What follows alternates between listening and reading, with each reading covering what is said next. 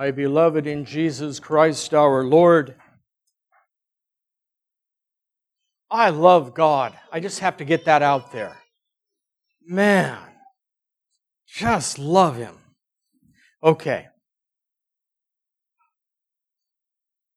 Yesterday and this morning, last night and this morning, we celebrated the great universal feast of the exaltation of the cross a joyous feast in which we celebrated what God had done for us through the cross, His action of the cross to us.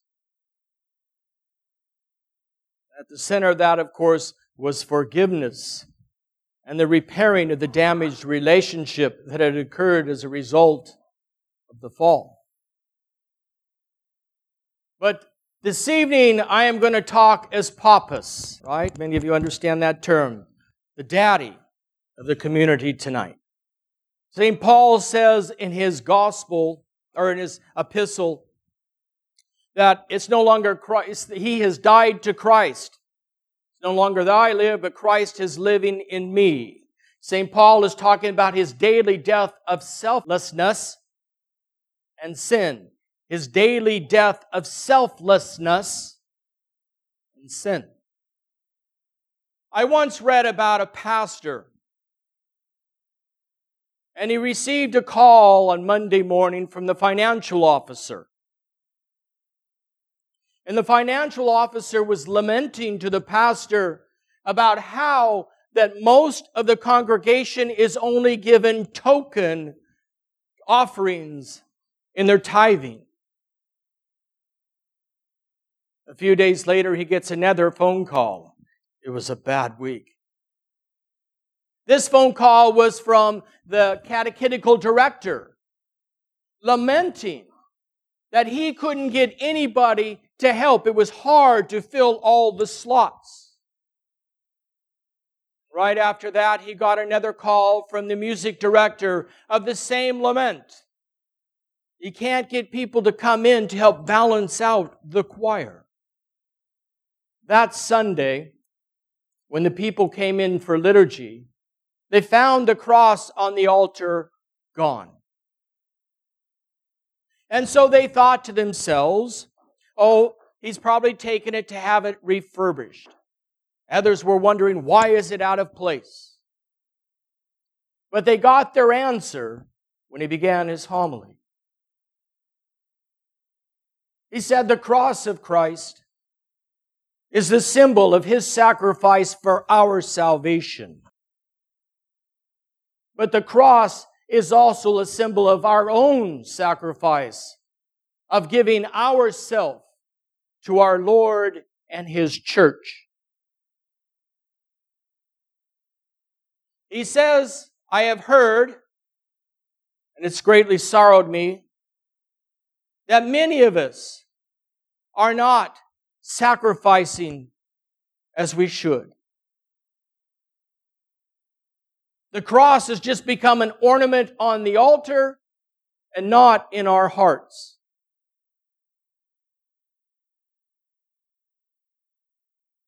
The cross is missing in our giving and in our service to our church and to our God.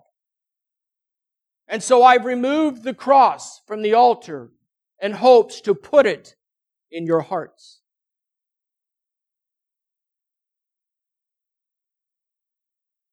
He says, when you look at the altar and you see the cross missing, know that it belongs in your heart. Know that that cross, that symbol of your sacrifice to our Lord and His church, should be reflected in your giving should be reflected in your service to the church. Otherwise, if that cross isn't in our lives, it's just merely a pretty symbol, a pretty ornament on the altar. I don't know whatever happened to that community after that homily that he gave, but I got to thinking based on the attendance we had at our services last night and this morning. It was alarming. There were so few people for such a universal feast. and for such importance as the cross is in our lives. So, as papas, I have to ask ourselves the question where is the cross? No, it's, it's still behind the altar. But where is it in our lives? Has it become merely a pretty symbol, a pretty ornament we hang on the walls or put around our necks? Where is the cross? The cross is our sacrifice to the Lord and to His church. We should have a cross in our giving. Is our cross in the giving to the church? Is our cross in the service of the church? Are we sacrificing ourselves to serve the church? Are we sacrificing ourselves and our lifestyle in order to attend the liturgical services that God has given us for our own salvation? Is the cross in any of these things for us?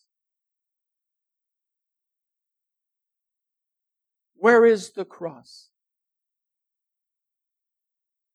Christ gave us the cross to save us, but we have our part to do. And one aspect of that cross is to give selflessly to the other. This includes to our Lord and to our church. So I ask the same question to all of us, including myself. Where is the cross in our life?